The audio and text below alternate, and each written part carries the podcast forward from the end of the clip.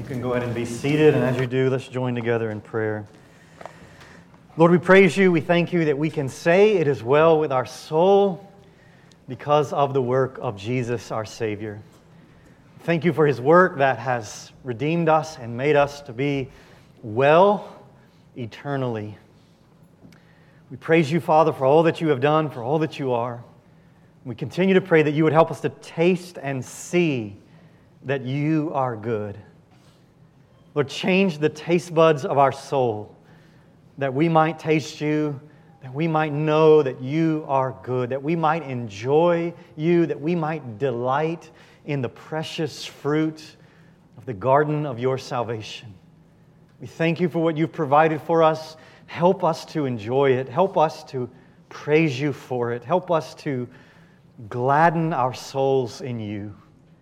Lord, help us to behold wonderful things in your word and satisfy us with your riches. So, once again, I pray with that old Anglican prayer Lord, what we have not, give us. What we know not, teach us. And what we are not, make us. For the sake of your Son, our Savior. And we pray in his name. Amen and amen. Well, church family, thank you for prioritizing the gathering of the local church, for the people of God gathered today. What a blessing it is to sing together, to look into God's Word together. If you would, grab your copy of God's Word and turn to Romans chapter 5. May the Lord make His face shine upon us. May He help us taste and see that He is good. From Romans chapter 5 today. If you're new here at Miller Heights Baptist Church, one of our values, one of our distinctives, one of our normal practices is just to go passage by passage through books of the Bible. And so we're in Romans right now, just going a passage at a time. And our goal is to expose ourselves to all of what this book teaches, not just to jump around and pick passages that we like or that we already understand, but to expose ourselves to all of God's Word. We are intentionally and unapologetically unoriginal. We aren't trying to be creative. We aren't trying to make up new truths or new ways to respond to the issues of our culture. Rather, we just want to be faithful to the time tested and sufficient truth of God's Word. We believe all Scripture is God breathed and profitable for our lives. We believe none of God's Word will return to Him void. And we believe that faith comes by hearing, and hearing by the Word of Christ. And so let's hear the word of our Lord today. For the good of our souls, for the glory of our God, let's consider the message of Romans chapter 5, verses 1 through 5. Paul says, Therefore, since we have been justified by faith, we have peace with God through our Lord Jesus Christ. Through him, we have also obtained access by faith into this grace in which we stand, and we rejoice in hope of the glory of God. Not only that, but we rejoice in our sufferings, knowing that suffering produces endurance, and endurance produces character, and character produces hope. And hope does not put us to shame because God's love has been poured into our hearts through the Holy Spirit who has been given to us. This is the word of our gracious God. May He plant its truth deep in our souls. Well, the first gem that I want you to see in this passage is the tone with which Paul writes. The tone of a passage is its underlying feel or attitude. It's often difficult to know exactly with what tone a passage is supposed to be read. We sometimes aren't sure of the tone. Is the passage supposed to be weighty and serious or is it supposed to be light and cheery? Sometimes we just we don't know, but in this passage we know, we can see the tone. It's right on the surface of this passage. Notice the tone of joy and rejoicing here. Paul writes as a man who has found a great treasure that he wants to boast in. Paul can't help but smile ear to ear as he considers the implications of what he has been writing. In his commentary on this passage, Martin Luther says this about this passage. He says, St. Paul speaks in this chapter with great joy and exceeding exultation. Luther says, In the whole Bible, there is hardly another chapter which can equal this triumphant text. That's the tone of this passage triumphant. There's not only the language here of joy and rejoicing in this passage, but notice the rapid fire way in which Paul is exulting in these glorious realities. As you read this passage, it's almost as if Paul could not contain himself and his exuberance any longer. In the past few chapters of the book of Romans, particularly chapters 3 and 4, Paul has been arguing with careful precision that justification is by faith alone. Paul has had to answer objections and build a case. It is as if Paul has been stretching a rubber band tighter and tighter and tighter through chapters 3 and 4. And beginning here in chapter 5, Paul releases the tension and bursts into exuberant praise for what this all means for us. Now, Paul is going to move back to careful and precise argument very soon. But here at the beginning of chapter 5, he takes a step back and just surveys all that he has said, and he rejoices in what it means that we have been justified by faith through the work of our gracious Savior. Notice that Paul is enjoying God in this passage. He is enjoying what God has done. He is enjoying the good news of the gospel of Jesus. Do you do this? Like, is this something that happens in your life? Do you enjoy God?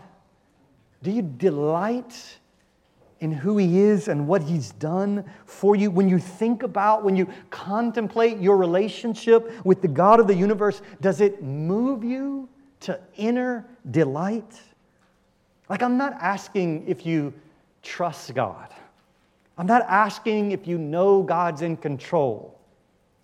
I'm asking if you're moved deep in your soul to truly enjoy and delight in your relationship with the God who has justified you by his grace. If not, I pray this passage serves your joy today and in this season of your life.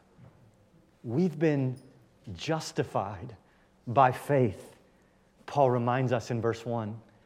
You see how he reminds us? This is really a summary of chapters 3 and 4. This is Paul's summary. Look, therefore, since we have been justified by faith. This is Paul's summary of chapters 3 and 4. This is what he has been carefully arguing for. And he says, since that's true, we have some things in our possession that are absolutely amazing. Since chapters 3 and 4 are true of us, that God has counted us righteous in Him, there are some things we have.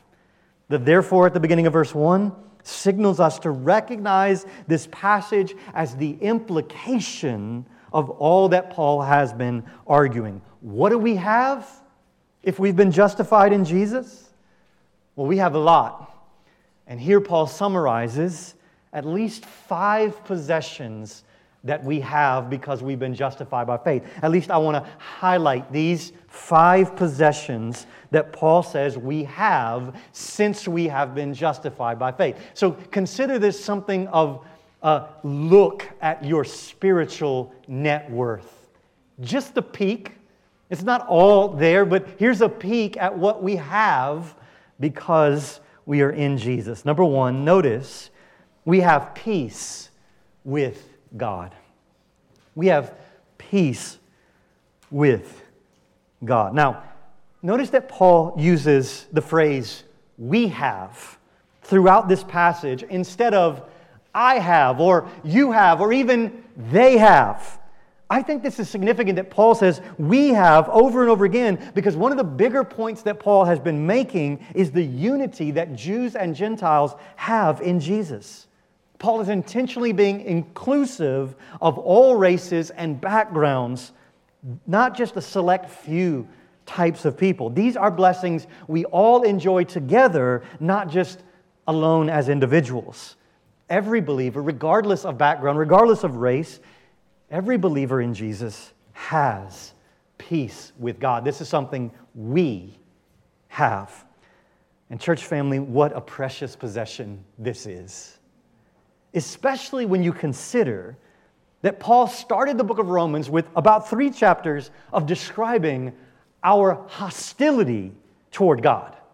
Paul describes us as enemies of God, as hating God and His truth. We suppress God's truth, Paul said in chapter 1. We worship created things instead of our Creator. We are born with enmity toward God, and God's response to our rebellion is His righteous wrath.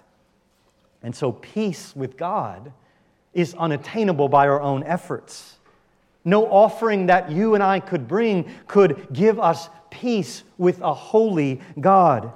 But as Paul has described, God Himself has offered the sacrifice of atonement to appease His wrath, which is why chapter 5, verse 1 says that peace with God is, is how? How does it come to us? Through our Lord Jesus Christ. That is through His death through his resurrection, Jesus has purchased this peace between holy God and hostile man. We have peace with God through our Lord Jesus Christ. Ephesians 2:16 says that through his death, Jesus has reconciled us to God and thereby killed the hostility between us and God. Jesus himself is our peace with God. He is, as we sang, our Prince of Peace. Peace with God is only through our Lord Jesus Christ. Peace with God is foundational to every other kind and experience of peace in all of eternity. If you don't have peace with God, the best you can have is shallow, short lived peace in this world, which, newsflash, means you have no peace at all. Friends, how much effort and money do people spend trying to find peace for their soul in this world? How many counselors and psychiatrists are kept in business because of the inner longing that we have for peace? How many purchases of cars and houses and drugs and alcohol and clothes and vacations are because people are longing for this peace with God. Christian, rejoice in this possession. Rejoice in what you have been given because of your justification. We have peace with God through our Lord Jesus Christ. Listen, even if you don't feel it, even if you forget it, in Jesus, our peace with God does not ebb and flow. It doesn't waver. It doesn't come in and out. This is objective peace with God. Because we have been justified, we have peace with God through our Lord Jesus Christ. What a delightful possession this is. What a delightful possession we have in Jesus. But there's more. Number two, we have access to God's grace. We have access to the grace of our God. Notice what we have been given because of our justification in verse 2. Paul says, Through him, we have also obtained access by faith into this grace in which we stand. Now, each phrase of verse 2 is loaded with delightful truth. Paul says, notice, we have this blessing through him.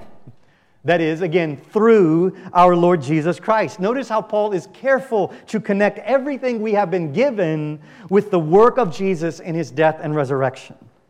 Friends, if we ever fall into the mode of seeing our blessings apart from how we got them, we are in danger of assuming we deserve them. If we ever forget where they came from, we're in danger of assuming we've earned them or we deserve them. Everything we have is through Jesus. He is the source, He is the purchaser, the provider of these precious possessions. Through Him, Paul says, we've obtained something. We've been given something. We have obtained, he says, access by faith. The word obtained implies we've been given this, we've gotten this. This is something that we now possess. And what do we possess? Paul says we have access. We have access. Access speaks of being able to approach someone in a superior position. To have access to someone is to be in their favor. If you have access to someone, you can go to them, you can ask them for help, you can ask them for advice. So, what blessing would it be to have access to people in privileged positions, right? To have access to a president or a king or a CEO of a large corporation, that would be vigorously treasured. That access would be something to be valued. I've seen some videos recently where someone will go up to a stranger just on the street or at a party and they'll ask, Who's the most famous person in your contacts? And sometimes they'll say, Call them, let's see if they answer. You see, to have someone in your contacts means you have access to them. At some point, they gave you their number, and you can call them, and hopefully they will, they will answer.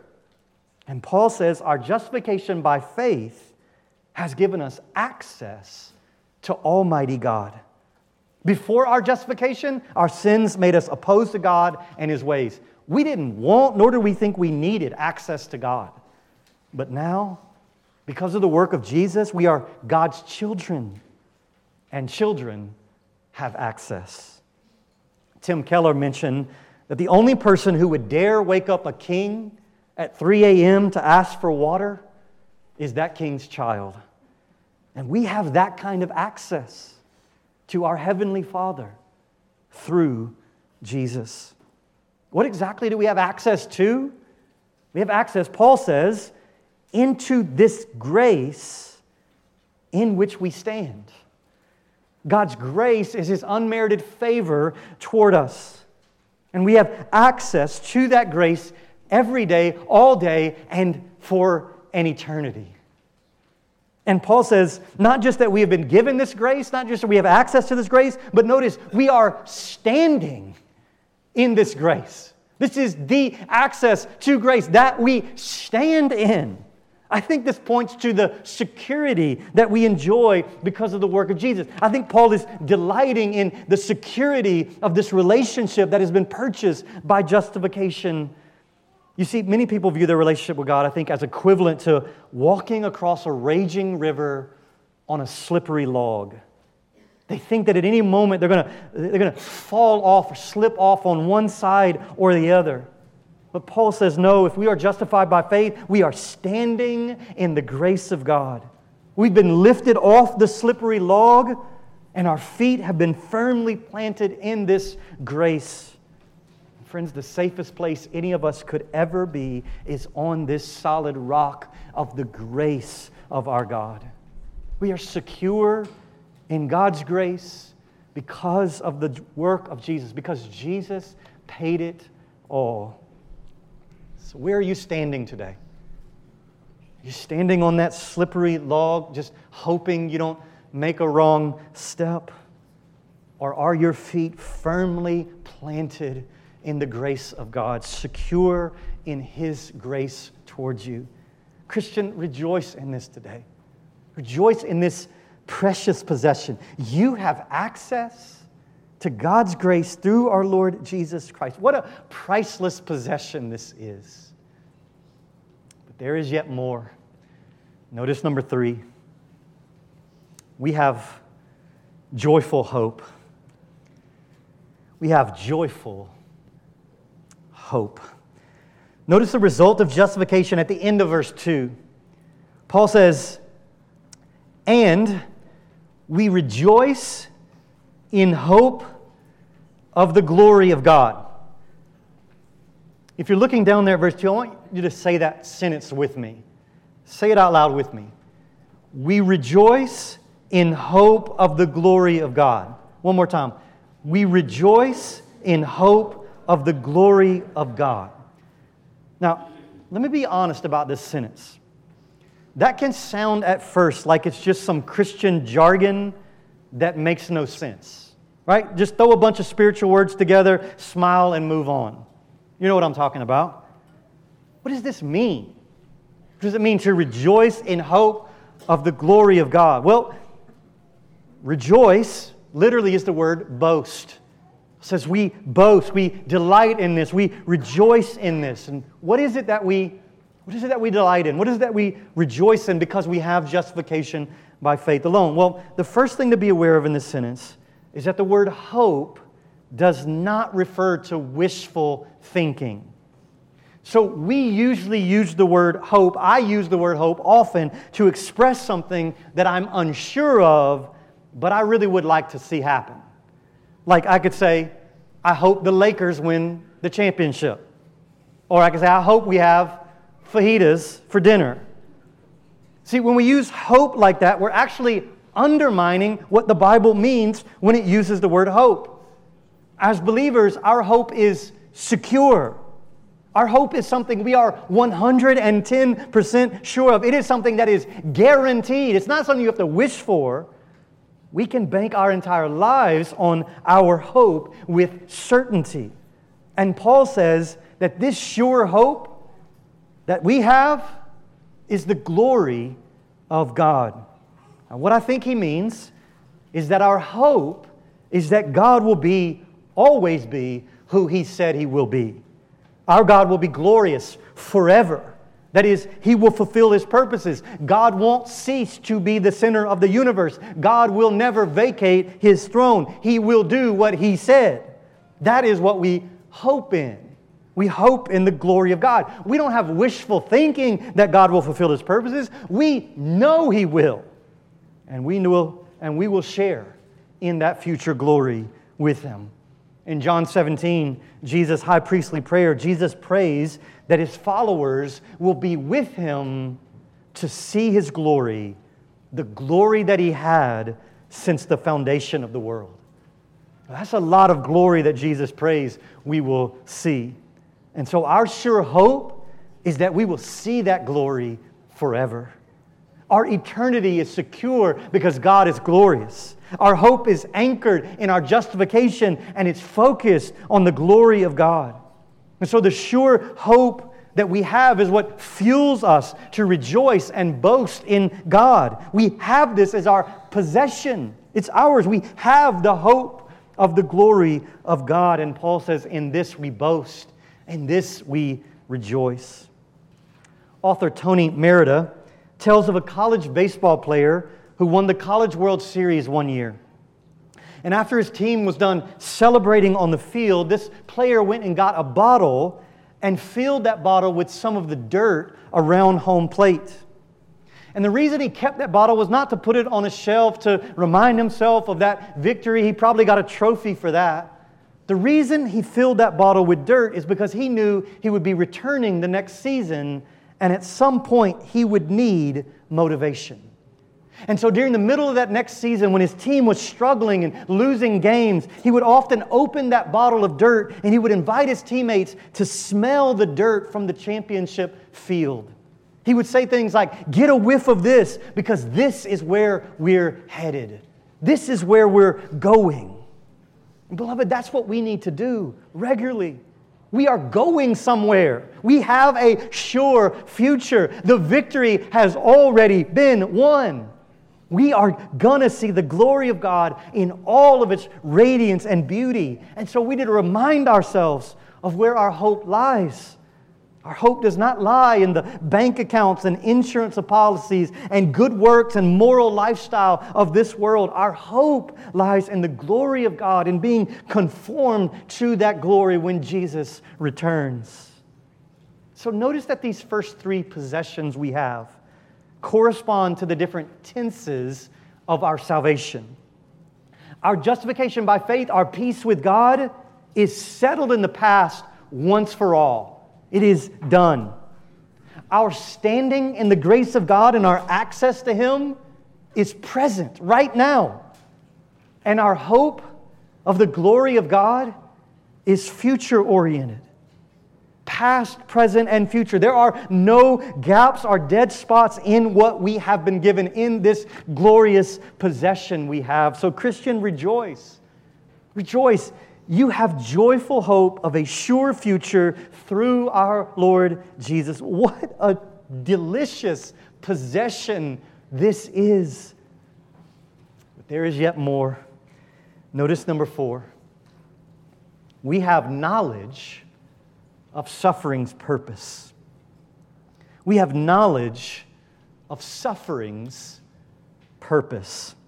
Now, up until verse 3, you could sort of get the idea that Paul is out of touch with reality, right?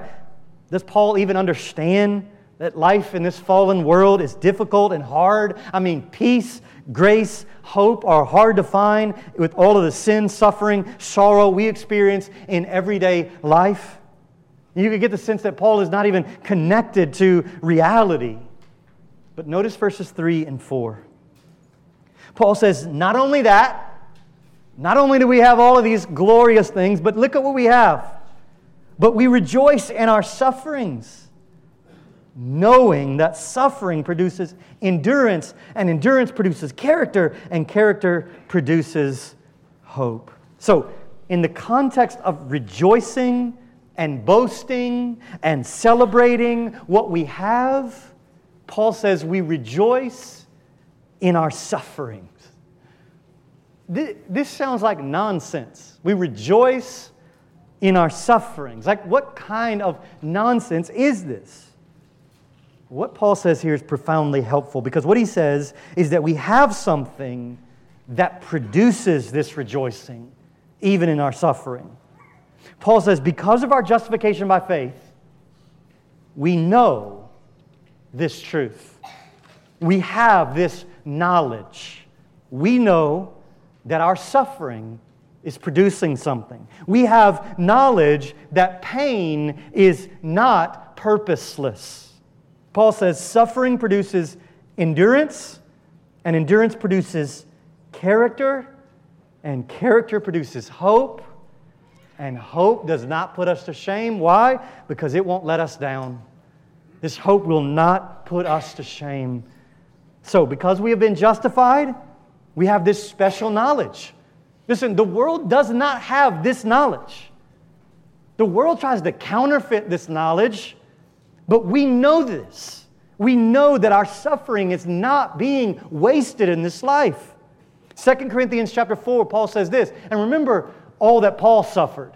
Paul suffered way more than any of us have ever even thought about suffering. And he said this about suffering. He said, For this light, momentary affliction is preparing for us an eternal weight of glory beyond all comparison as we look not to the things that are seen, but to the things that are unseen. For the things that are seen are transient, but the things that are unseen are eternal. Think what a massively helpful truth this is that we have. Our suffering is being used by God to prepare us to see and know and enjoy the glory of our God for all eternity. Beloved, God's priority is not to take away all our suffering. Just knowing that truth will save you from 10,000 heartaches. God's priority is not to take away all our suffering. Do you see that in the text? Suffering has a good design by our God. It makes us more like Jesus. It molds our character. It keeps us running this race with endurance. And so, Christian, rejoice. You don't have to wonder if your suffering's being wasted. You don't even have to question if your suffering is being wasted. You know that your suffering is producing good through our Lord Jesus Christ. As we suffer, we are being given the ability to endure. Our character is being purified. Our hope is increasing. What a delightful possession we have because of the work of Jesus. But there is still more.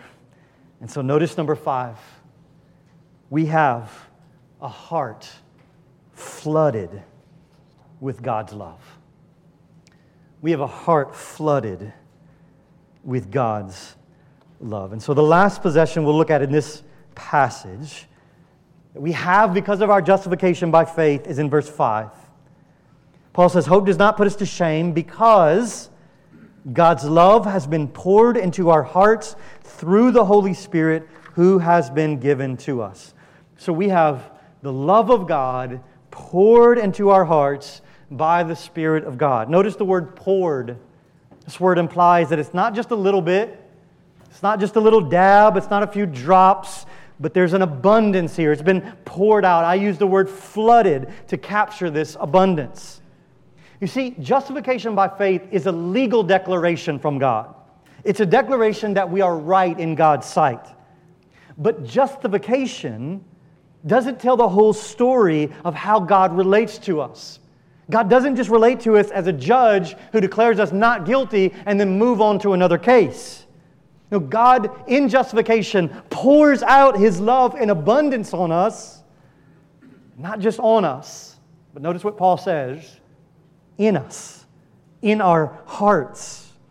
The Holy Spirit poured out into our heart is the gift that keeps on giving. Because we are filled with the Spirit, we are continually filled with God's love toward us in Jesus. It's not a one time flood, it's a continual flood because we have the Holy Spirit dwelling in us. This is an amazing truth to delight in and enjoy. You may not have a lot of people who love you, you may have a, had a lot of people walk out on you and leave you. But God's love is always abundant towards you in Jesus. If you are in Jesus by faith, God could not love you any more than He does. He could not love you any more than He does. In verse 8, next week, God willing, we're going to see Paul say that God's love is demonstrated definitively on the cross of Christ, where He died for us to prove that God loves us eternally. This is good news for us today. God's love has been poured into our hearts through the Holy Spirit who has been given to us. And so, friends, ask yourself the question what addictions, what habits, what patterns of sin, what strongholds in your life can stand against the flood of God's love being poured into your heart by the Holy Spirit? What idols in your heart lie to you about how much you need them? You don't need them. What rebellion do you refuse to give up because you wonder what it will cost you? Because the love of God poured into your heart by the Holy Spirit is more than enough to satisfy you, to keep you enduring to the end. Christian, rejoice, rejoice, rejoice. God's love has literally been deposited into your heart by the Holy Spirit. You have no lack spiritually, you have none. This is what you have, all that you need, and so much more. And so let me go back to the question about whether you enjoy God in response to this truth. Do these truths thrill your soul? Do these truths help you turn away from vain idols and worship the one true God? Beloved, in response to what we have been given, I urge you turn away from the bankrupt pleasures of this world and come and enjoy what you have been given because of the work of Jesus for you. Christian, you have so much. We have so much. We have peace with God. We have access to God's grace. We have a joyful hope. We have knowledge of suffering's purpose. We have a heart saturated with the love of God. So if you're here and you're not trusting Jesus today, why not? Where, where else would you find grace and hope and peace and love in this world? And the answer is you don't. Because only Jesus gives these blessings by faith to his people. I tremble to even mention the opposite of these truths. I tremble to even think about what it means if you don't have justification by faith in Jesus. But I wouldn't be a good shepherd if I didn't tell you this morning that the opposite of these blessings are true for those who are outside of Jesus. If you don't trust in Jesus, you don't have peace with God. You are at war with Him. You don't have access to God's grace. You are shut out. You don't have a joyful and sure future hope. You have nothing but misery ahead of you outside of Jesus. You, your suffering is not working for your good. Your suffering is not building your character, but it's building your condemnation. Even further, outside of Jesus, your suffering is meaningless, literally meaningless. You don't have God's love poured into your heart because you don't have the Holy Spirit of God poured out into you.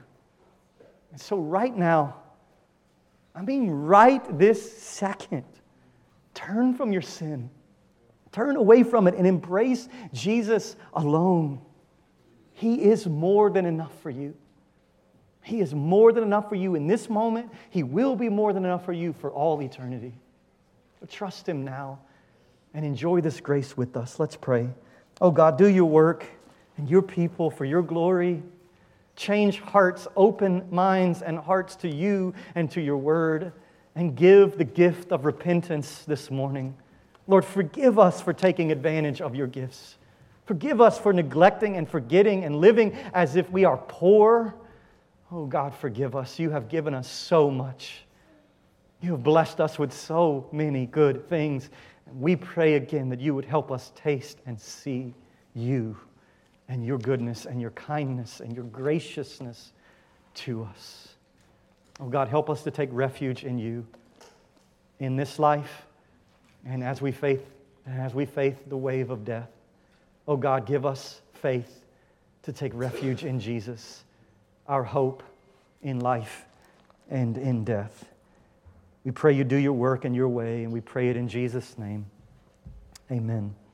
Amen. Let's stand together and sing.